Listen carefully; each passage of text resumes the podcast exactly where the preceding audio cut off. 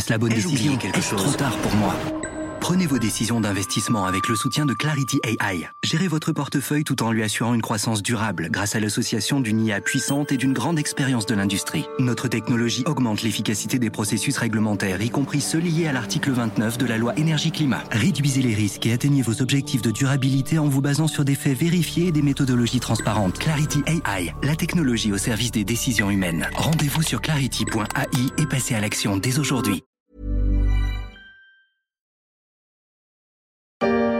Le 8 janvier, il y a eu au Liban autant de nouveaux cas de contamination au coronavirus qu'au Japon, un pays 20 fois plus peuplé, et le nombre de décès a augmenté pour approcher les 2500, alors que le pays est en proie depuis des mois à de graves difficultés économiques, sociales et politiques. Le gouvernement a décidé d'un confinement de la population du 14 au 25 janvier avant de le prolonger de 15 jours, un confinement strict avec un couvre-feu de 24 heures. Il est interdit de sortir de chez soi, même pour aller faire des courses. Les fils s'allongent devant les supermarchés à Beyrouth et des rayons entiers sont déjà vides ou presque. Les habitants font des stocks avant le bouclage total du pays. Je suis Pierrick Fay, vous écoutez La Story, le podcast d'actualité des échos, direction l'un des pays proportionnellement les plus touchés aujourd'hui par le Covid-19. C'est la suite de notre série sur les un an qui ont suivi le blocus de Wuhan.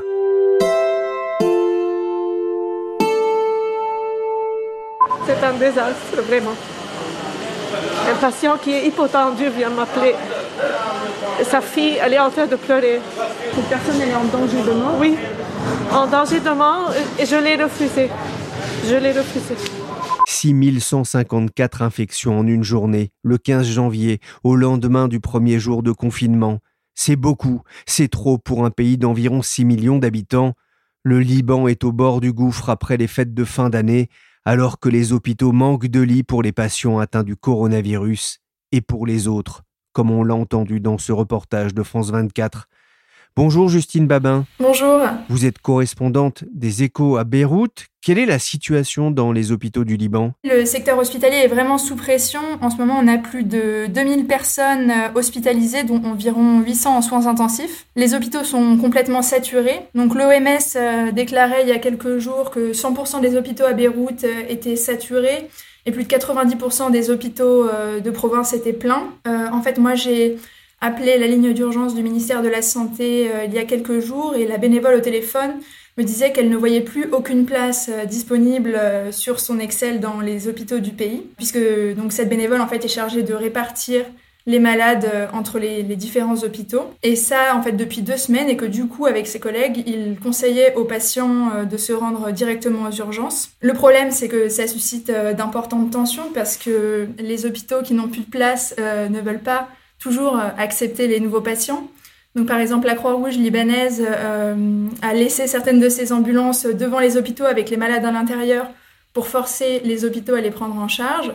D'autres hôpitaux ont poussé les murs. Par exemple, un hôpital de la banlieue sud de Beyrouth a converti sa cafétéria en espace d'accueil. Et certains hôpitaux ont traité euh, leurs patients directement depuis les parkings euh, dans leur voiture. Pour les échos, Justine s'est rendue à l'hôpital universitaire Rafik Hariri de Beyrouth. C'est le principal hôpital du pays avec une capacité de 500 lits, soit un peu plus de la moitié de la capacité de l'hôpital Bichat à Paris. Elle a rencontré la direction, mais aussi le personnel médical, à l'image de Sylvana Lechel, responsable de l'unité de soins intensifs. L'âge moyen euh, des malades euh, est aux alentours de 40-45 ans. Euh, on a eu bien sûr des malades qui sont jeunes. On a eu un malade de 11 ans. Un malade de 19 ans, il est mort hier matin. les malades sont critiques, bien sûr, avec pneumonie sévère, qui ont besoin parfois de double source d'oxygène à admettre. Euh, parfois intubés. Ça diffère euh, entre les cas. Ce sont des malades euh, qui ont besoin de ventilation assistée, de sédation. les cas deviennent de plus en plus graves. nos lits ici, dans cette unité de soins intensifs, se sont toujours occupés. 11 malades se trouvent toujours ici dans cette unité. Selon les critères de l'OMS, le Liban est actuellement au niveau 4 une épidémie incontrôlée, avec des capacités supplémentaires limitées pour le système de santé, a alerté sur Twitter un des responsables de l'hôpital public. Le taux d'occupation dépasse les 90% dans le pays et approche les 100% à Beyrouth, malgré une diminution du nombre de nouveaux cas à 3000 par jour, un effet du confinement, mais le personnel est aussi à bout de souffle. Justine Babin a rencontré lors de ce reportage Maïssa Karaki, elle est infirmière, elle s'est confiée sur son travail. Maintenant, après les fêtes, euh, les patients sont beaucoup plus nombreux et le condition est beaucoup plus critique. On voit des patients qui ont de pneumonie plus, qui ont besoin de oxygène plus et parfois d'être intubés, de respirateurs. Parfois, on met double euh, source d'oxygène, pas un seul, pour beaucoup de patients. Avant les fêtes, euh, les patients ne, sont pas admis aux urgences. Seulement en urgence, on fait l'examination, ils sont directement admis ou bien en soins intensifs ou bien dans les services réguliers. Mais après les fêtes, non. Comme aujourd'hui, il y a 20 patients euh, aux urgences. On a 6 qui ont besoin de soins intensifs, 8 qui ont besoin de services réguliers. On a 7 euh, demain qui doivent être admis, ne sont pas encore admis. Ils sont restés aux urgences. Un de notre collègues, il avait 58 ans, il n'avait pas d'antécédents médicaux ni chirurgicaux. Euh, il était atteint du Covid, attaqué par le Covid. Euh, il avait premièrement seulement une petite difficulté de respiratoire. Il a fait un scanner thoracique. Il est après aller à la maison. Après deux jours, il est revenu plus euh, fatigué, plus euh, dyspnéique. Maintenant, il était admis à notre hôpital en soins intensifs. Il, a besoin, son oxygène n'était pas bien, ses euh, poumons ne fonctionnent plus. Il était sur euh, respirateur. Il a fait de complications, des embolies pulmonaires. il a fait amputation pour les deux jambes après. Euh, et après, il est mort.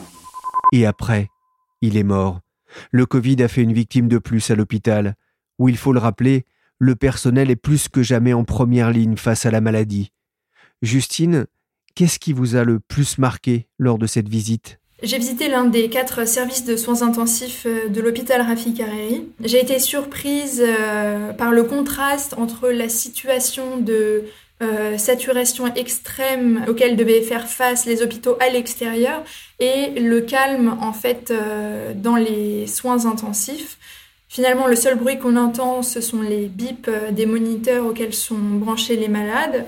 On entend également uniquement la voix des infirmières puisque la plupart des patients sont intubés et endormis et puisque les familles ne sont pas autorisées à visiter les malades. Par ailleurs, les visages des malades sont en fait euh, la plupart du temps enfouis dans des appareils respiratoires. Donc euh, j'ai tout d'abord éprouvé un sentiment de soulagement en rentrant euh, dans ce service puisque j'avais l'impression qu'une sorte de distance était naturellement créée entre moi et les malades.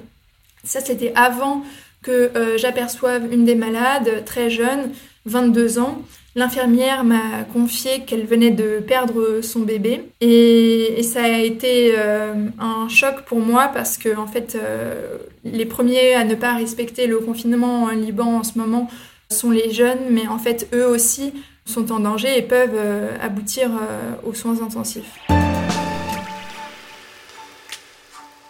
We are almost at 60% of our capacity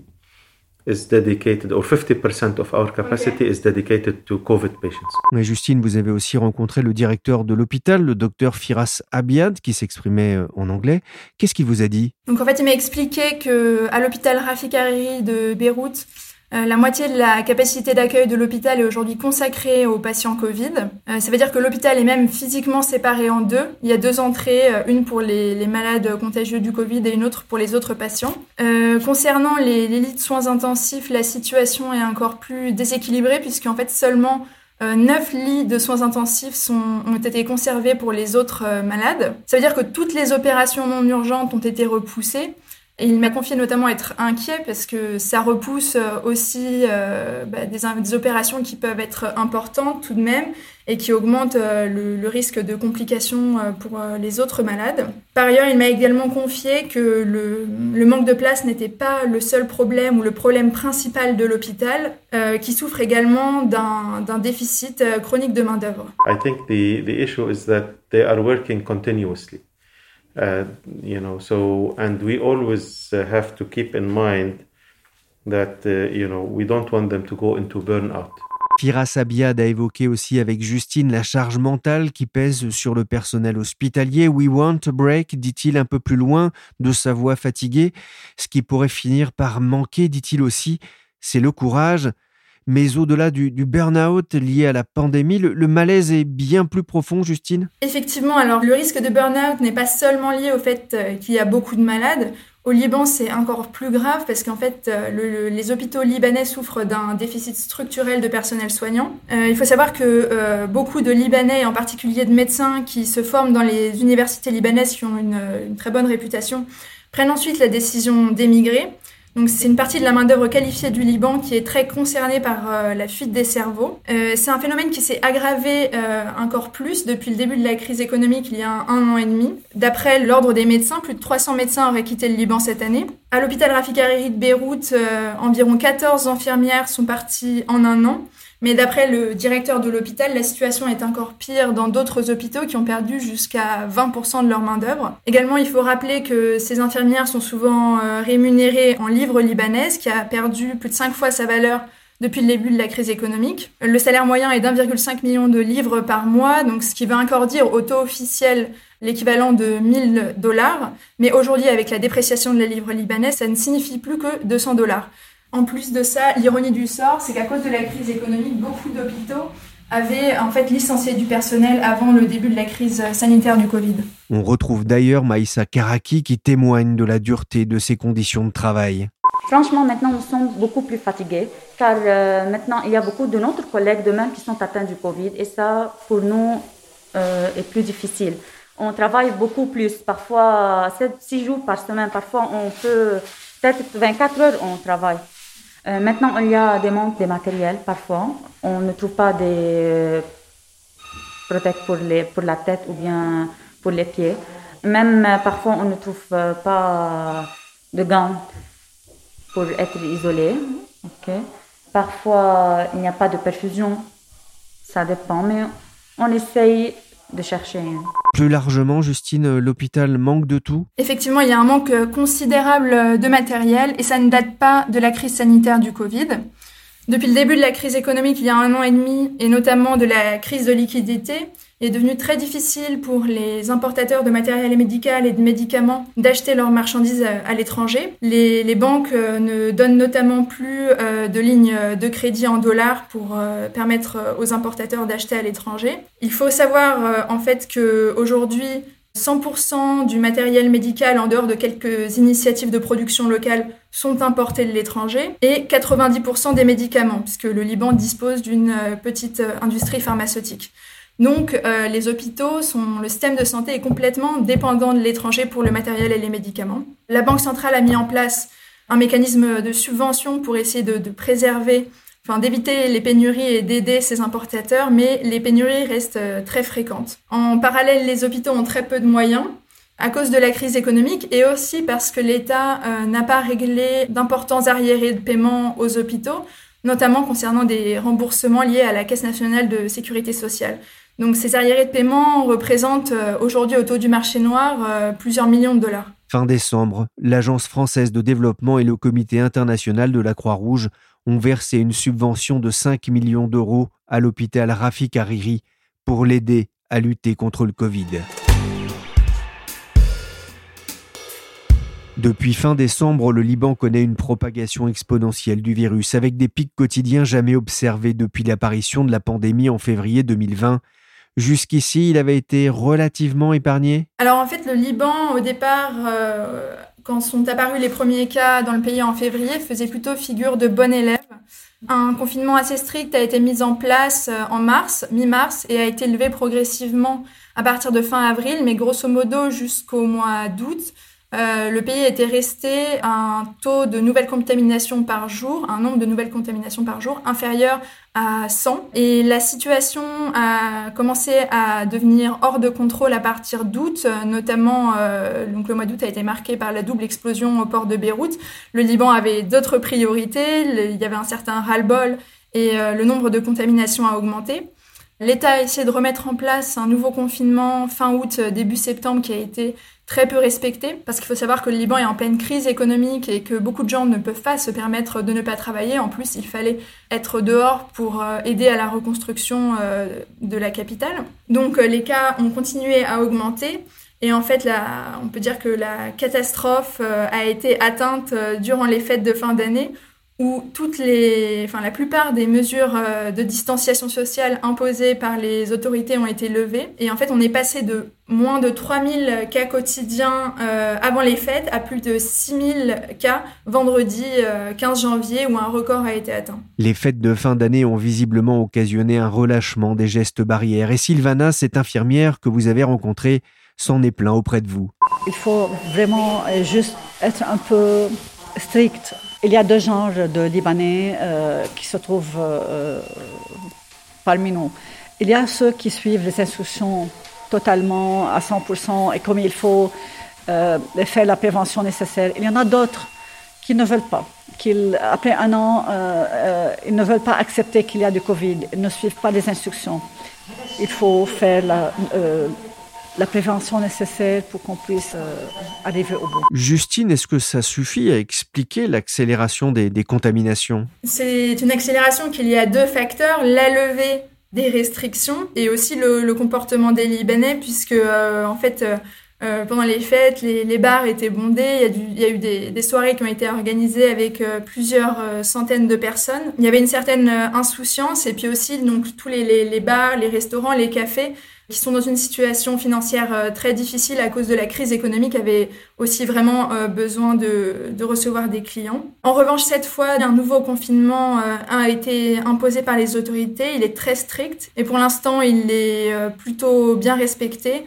Les supermarchés sont notamment fermés. Les passagers qui arrivent à l'aéroport de Beyrouth sont contraints de faire un test euh, PCR à l'arrivée et de rester 72 heures dans un hôtel le temps de l'arrivée du résultat de leur test. Et les forces de l'ordre sont cette fois très présentes et s'assurent du respect de ces mesures avec euh, beaucoup de barrages qui ont été installés pour contrôler les voitures. Le pays a besoin d'une aide d'urgence aujourd'hui? En fait, le Liban a déjà bénéficié d'une aide d'urgence qui a permis de considérablement augmenter la capacité d'accueil des hôpitaux, en particulier des hôpitaux publics. La Banque mondiale a notamment euh, réalloué une aide de 400 millions de dollars dans le cadre d'un prêt qui avait déjà été accordé au Liban. L'OMS a également compensé la pénurie d'infirmières en recrutant et en payant euh, plus de 250 infirmières. Mais il faut comprendre que tant qu'il n'y aura pas de véritable stratégie d'endiguement de l'épidémie, avec à la fois euh, des mesures strictes de distanciation sociale, des tests en masse et un traçage des malades, vous pourrez augmenter autant que vous voulez votre capacité d'accueil, elle sera toujours insuffisante. Quand va démarrer la, campagne de vaccination au Liban? Le Liban a déjà signé un accord avec euh, Pfizer BioNTech pour l'importation de 2 100 000 doses de vaccins qui devraient en théorie arriver progressivement à partir du mois de février. Ce contrat s'ajoute à un accord signé en octobre dernier avec la plateforme mondiale COVAX parrainée par l'OMS pour sécuriser 2 700 000 autres doses de plusieurs sociétés. Le secteur privé pourrait également participer. Le problème, c'est qu'on est déjà fin janvier et aucune stratégie vaccinale n'a pour l'instant été communiquée par le ministère de la Santé. Merci Justine Babin, correspondante des Échos au Liban. Merci aussi au personnel soignant de l'hôpital Rafik Hariri de Beyrouth pour ces témoignages de leurs conditions de travail. On leur souhaite bien du courage en cette période compliquée. Justine qui m'a envoyé un SMS juste avant le bouclage de cet épisode pour me préciser que le site internet du journal L'Orient le Jour venait d'annoncer que le gouvernement allait communiquer ce jour sur le plan vaccin, un plan attendu avec impatience par les Libanais. La story s'est terminée pour aujourd'hui. L'émission a été réalisée par Willy Gann, chargé de production et d'édition Michel Varnet. Vous pouvez nous suivre sur toutes les applications de téléchargement et de streaming de podcasts. N'hésitez pas à vous abonner et à partager vos émissions préférées. Pour l'information en temps réel, rendez-vous sur leséchos.fr.